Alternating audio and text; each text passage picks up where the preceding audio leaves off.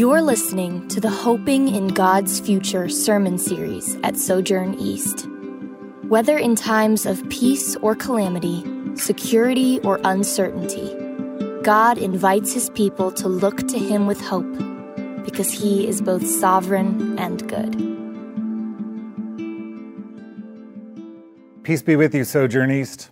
It's so good to be with you wherever you might be watching this. Before we jump into today's sermon, let us pray. Father, we thank you for the gift of technology and the gift and the ability to remain connected, even in this time of social distancing. I pray for us as we open your word today. We know that your spirit, He is actively at work in our lives and in our community. And so I pray that He would give us eyes to see and ears to hear the truths that you have for us. And I pray that through this word and through this service, we might continue to grow and deepen as a people of hope. We ask all of this in Jesus' name. Amen. Well, we're in a series we've entitled Hoping in God's Future, and our goal is really quite simple. We want to grow as a people of hope. Something that Pastor Jonathan said when he kicked off this series a few weeks ago is that as a church, we're pretty good at looking back, and churches like ours, we do a pretty good job of looking back at the cross and at what Christ has accomplished on our behalf. And that is good and right and absolutely essential. But something I don't think we're as good at is looking forward to the promised future that God has in store for us. And I don't think it's just our church that's weak at that. I, I, think the American church as a whole, that's not one of our strong suits. We are not strong in the area of hope, at least as how the Bible defines hope. In the Bible, hope is different than optimism. Optimism is about choosing to see how things can work out for the best. Hope, though, is different. Hope is holding fast to God's prom- promises with confidence, regardless of our circumstances and regardless of what might happen today or tomorrow.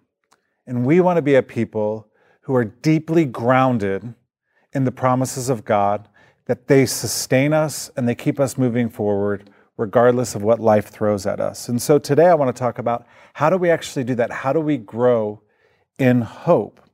And the text we're looking at here from Hebrews 10, I think it offers one of the clearest, most succinct answers to that question of how we grow. So now I want to encourage you to look with me at Hebrews 10, verses 23 to 25. The author writes, let us hold fast the confession of our hope without wavering, for he who promised is faithful. And let us consider how to stir up one another to love and good works, not neglecting to meet together, as is the habit of some, but encouraging one another, and all the more as you see the day drawing near. I've been reflecting on this text a lot over the last few weeks, and Something that I never noticed before, but really struck me, is how right after the author calls us to hold fast to our hope in God, he immediately starts talking about community. That the, for the author of Hebrews, he's telling us that hope grows best not in isolation, but in community with other believers, that hope itself is a community project. And at some level, we all know this. I'm sure we've all had Sundays where we didn't really feel like getting up and going to church. Maybe we were tired, maybe we were discouraged. Whatever the reason, we didn't feel like going to church, but then we pushed through that and we showed up. And as the service started and as our voices joined with the voices of hundreds of other people, as we passed the peace to one another, as we heard the word preached, as we shared and taking communion together, we felt this sense of renewal, renewed hope in God and renewed faith in His promises. There's something powerful about community to, that reminds us of, of who our God is and all that He has promised to us. And I think one of the reasons why this pandemic has been so hard for me, and I'm imagining for a lot of you, is not just that there's not a lot of hope in the world, but that we haven't been able to gather for the last eight weeks. Now, yesterday, the governor announced that houses of worship can begin the process of reopening starting on May 20th. And that's really good news, but it's also important that we temper our expectations of what this means for us and what that's going to look like. You know, on an average Sunday before this pandemic, we'd fill this auditorium with over 400 people in each service. And I don't know when we're going to be able to safely do that again, but it probably won't be for a while. To be clear, we are dreaming and praying and thinking and scheming about what kind of in person gatherings we will be able to do starting the week of May 20th, and we'll have more info to come. But I do think it's important for us to realize that more than likely any worship service we, we hold in the coming months is going to look very different than the worship services that we're used to. And so, in the meantime, the question is how do we grow as a community of hope? How do we strengthen our hope and come alongside of each other and encourage one another in hope when we can't meet? How do we live into the calling of verse 25? I love the way the NIV translates it, where it says, Let us not give up meeting together. If you grew up in or around the church, you're probably at least somewhat familiar with this passage. It's often a passage that people point to to emphasize the importance of Sunday morning worship at church.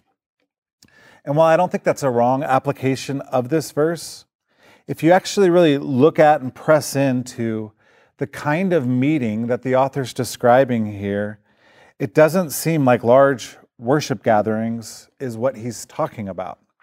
The kind of meeting the author describes is highly interactive. It's a meeting where people are encouraging one another and where they're stirring one another up towards love and good works. It's interactive, there's a deep mutuality to it. And if you were to ask me, where does this best happen? in our church, this kind of meeting, I'd say it would be in our community groups. It's in our community groups where we really learn to and live out all of the one another commands, not just here in Hebrews 10, but the, the dozens throughout the New Testament. And so, with the rest of our time together, I want to press into this passage from Hebrews 10, and I want to draw out three marks of a hope filled community that are given to us here. And I want to do so to encourage those of you who are in community groups that this might spur you on. But for those of you who aren't in, in groups, I pray that hearing this message and being reminded of God's vision for community might spur you on to reach out and to get involved in a group. But the three marks we see here are intentionality, thoughtfulness, and commitment. A community of hope is a community marked by intentionality, thoughtfulness, and steadfast commitment. Intentionality. Every form of community, whether it's a Christian community or not, every form of community is re- united around something. It's built into the word, common unity. And we might be un- united around culture and heritage. We might be united around our interests or our jobs or shared life stages or circumstances. Every form of community is united around something. Now, what makes Christian community unique is that we gather around shared hope in the promises of God. The promise that through the cross, we've received for forgiveness of our sins and we are now sons and daughters of God. But even more, the promise that Christ is coming again to heal our world and to make all things new. And so when we think about Christian community, when we think about gathering with smaller, a smaller group of Christians, these promises must play a central role. And that's what the author is getting at in verse 25 when he tells us to keep on encouraging one another, and all the more as you see the day drawing near. The day he's referring to here is the day that Christ will return, the day when the new heavens and the new earth will be ushered in. And he's telling us when we gather together, we must gather together with that day in mind and we must encourage one another in light of that promise.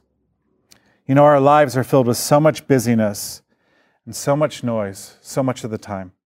And it's so easy for us to neglect, to lose sight of not just what Christ has done for us in the past through the cross, but also what he's promised for us in the future how much anxiety we have when we think about the future. And we never really take that promise down off of the shelf.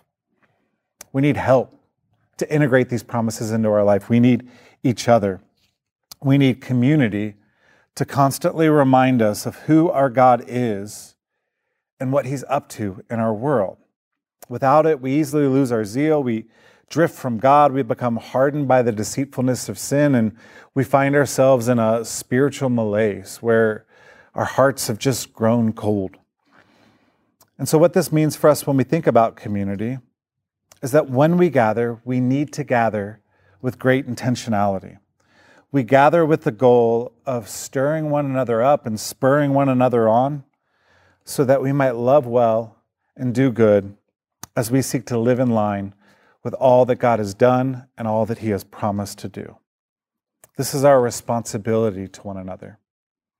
Something that really struck me in this text is the calling that the author of Hebrews puts on our lives here is not simply that we would love and do well, although that's certainly true.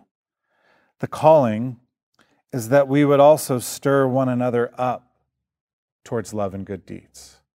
And part of what it means for us to walk in faithfulness is to live in deep, intentional community where we are actively encouraging one another in light of the promises of God to walk in love and to walk in the good deeds that God has prepared for us to walk in. That can only happen and will only happen as we're living in a community marked by deep intentionality. And so the first thing is intentionality, and then you bring to that the second one, which is thoughtfulness. What do I mean by thoughtfulness? Well, in verse 24, the author writes, he says, Let us consider. And that word translated consider, it's an important word. It's used only one other time in the book of Hebrews, and that's in chapter 3, verse 1, when the author tells us to consider Jesus. And what he means in that passage is that we need to think deeply about Jesus, reflect on Jesus, to study Jesus. And then here in chapter 10, the author tells us to consider one another which means to step into real community, means to commit yourself to thinking about, to learning about, to really getting to know others.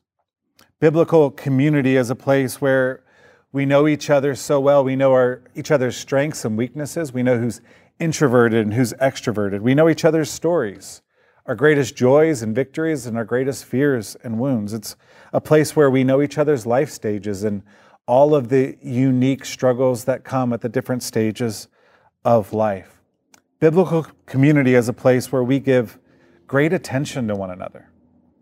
We don't just show up and offer vague, general biblical platitudes.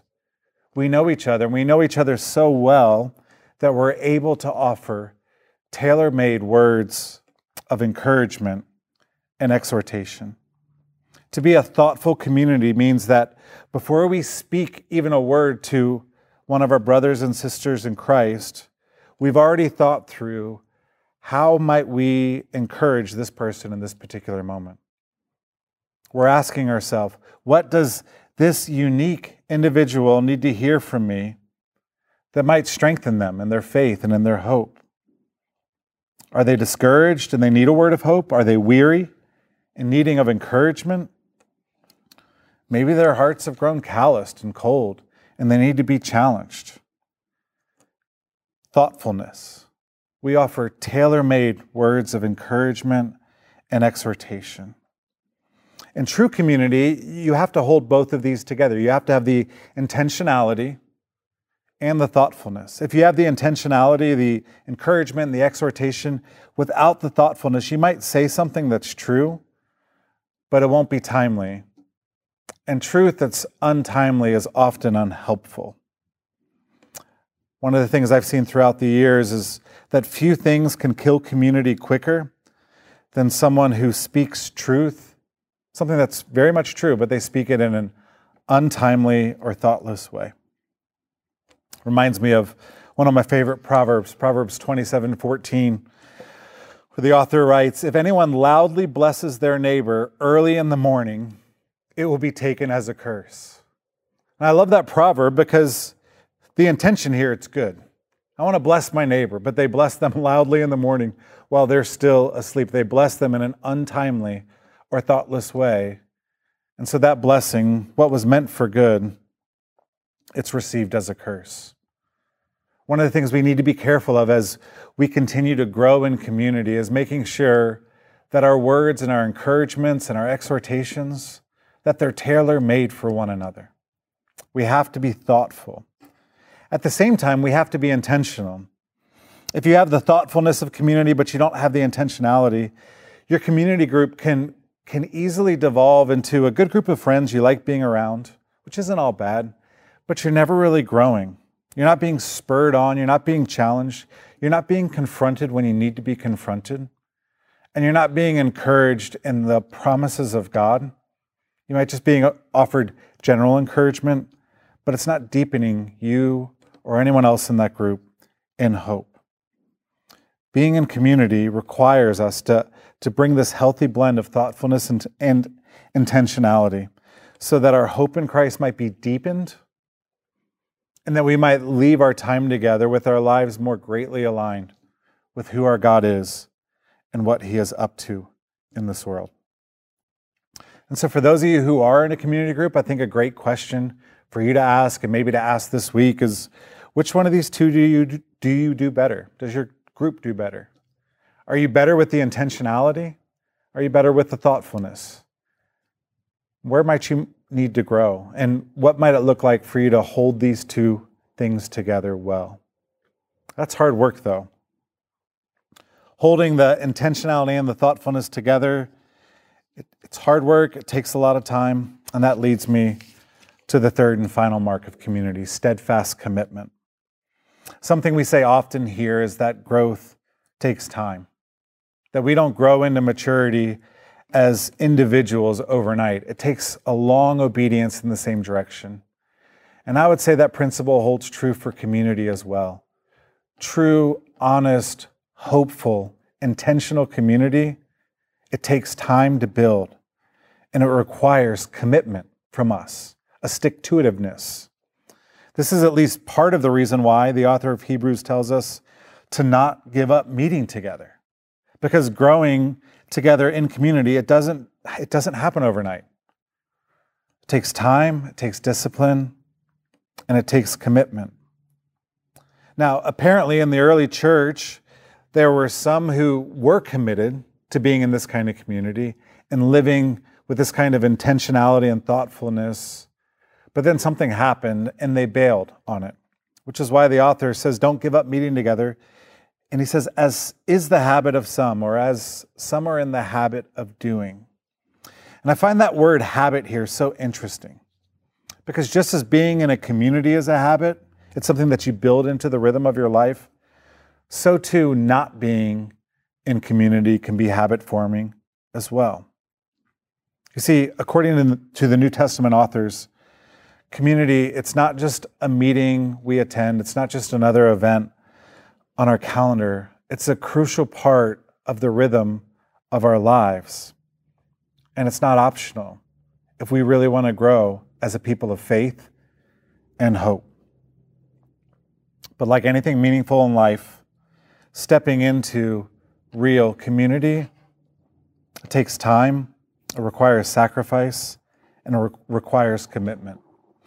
Requires sticking it out, especially it requires us sticking it out even when our experience of community doesn't live up to our expectations and our hopes for it. You know, right now we have about 50 to 60% of our people are involved in community groups, which is great. But I know there are a lot of people in our church who've been a part of a community group in the past who aren't a part of one now. And there's a lot of reasons for this life stage changes, uh, changes in your schedule, your group disbanded for one reason or another. But I also know there are a lot of people in our church who aren't involved in community right now because they've been burned by it in the past.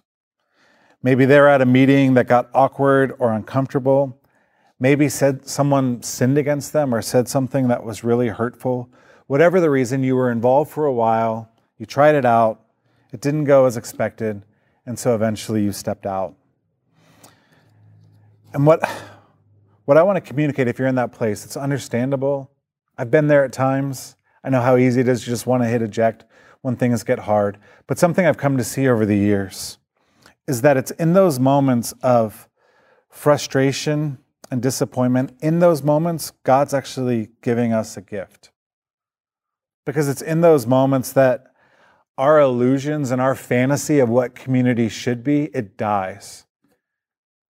And it's there where we actually encounter real community, and real community begins.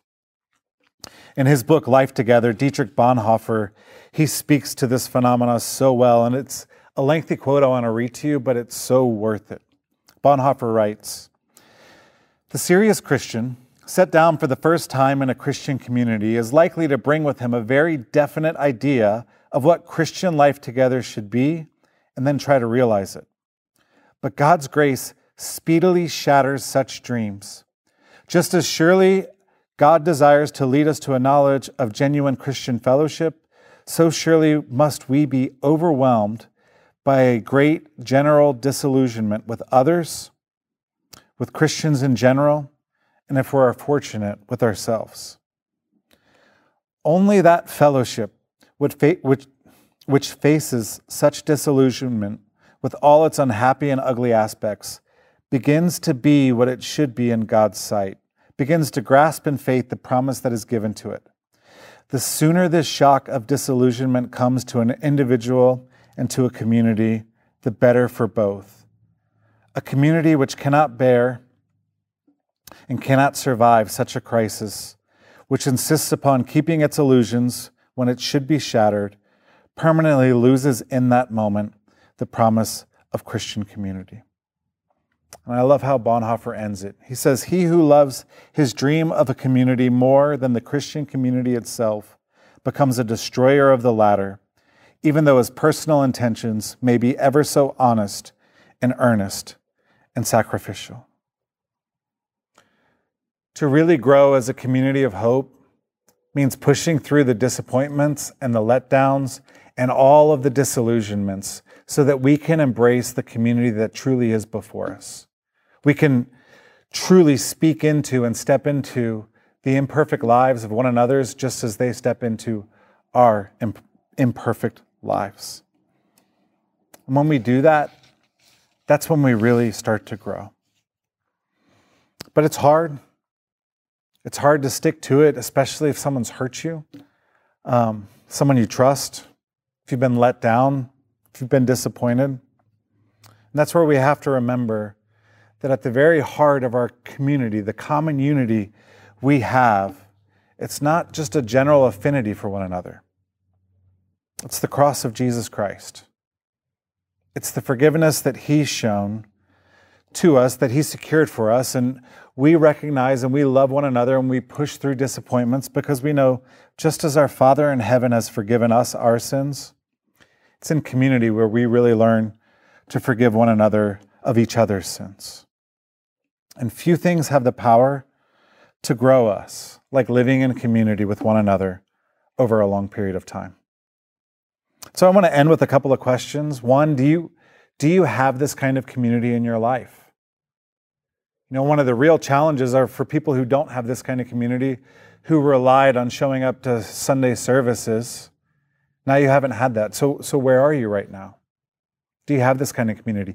Do you provide this kind of community to others? And if the answer is no, I want you to know that at the end of the service, Pastor Mo and I are going to talk, and he's going to share some very practical ways that you can get involved in a community group in this season. If you are in a community group or you're a community group leader, I hope that this sermon will be helpful for you and provide you an opportunity to do some reflection and maybe some refinement on your groups. Maybe it'll lead you to ask, what do we do well? But also, I hope you'd ask, where might God be inviting you to grow? You know, we've always said that if Sojourn were a bird, our two wings would be our Sunday gatherings and our groups. And now we're in this season where one of our wings has been clipped indefinitely. And while that's not ideal, it's okay. And countless times throughout history and in countless, countless places in our world today, the church has not only survived without large worship gatherings, it's actually thrived. And it's thrived through smaller groups of Christians committing to one another to live in intentional community together. But if you survey church history, you, you will see that the church never supplies, survives in places where Christians aren't living in close community with one another. Church, if we're going to come out of this season stronger than we entered into it, it's going to be because of our community groups. It's going to be because we chose to engage in one another on a personal level. That's my prayer. I hope that's your prayer as well. Let's pray that forward. I'm Kevin Jamison, lead pastor at Sojourn East. Thanks for listening. For more sermons, info about our church, and ways you can support the ministry of Sojourn East, visit sojournchurch.com/east.